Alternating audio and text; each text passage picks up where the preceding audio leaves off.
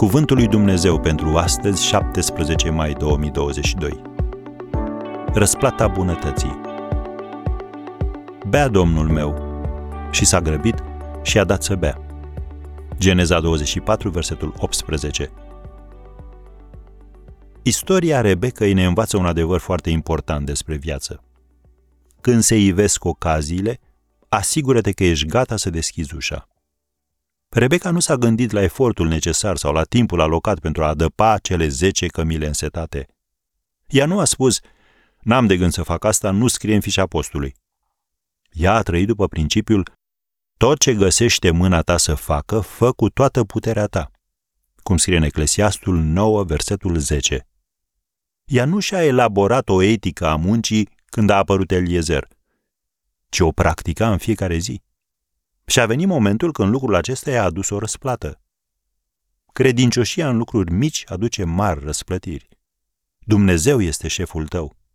El se uită la atitudinea ta și la comportamentul tău în lucruri mărunte.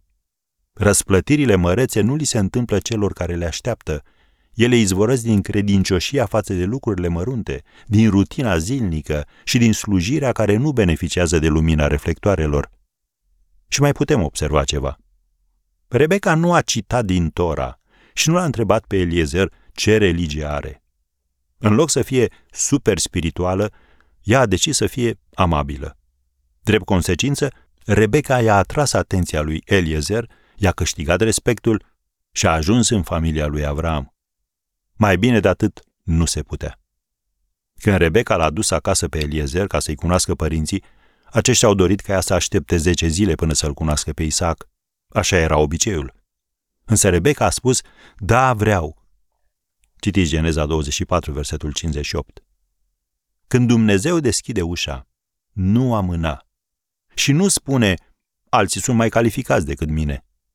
Dacă Dumnezeu te-a chemat, înseamnă că ești persoana potrivită. Așa că treci peste fricile tale și mergi în direcția în care te conduce El.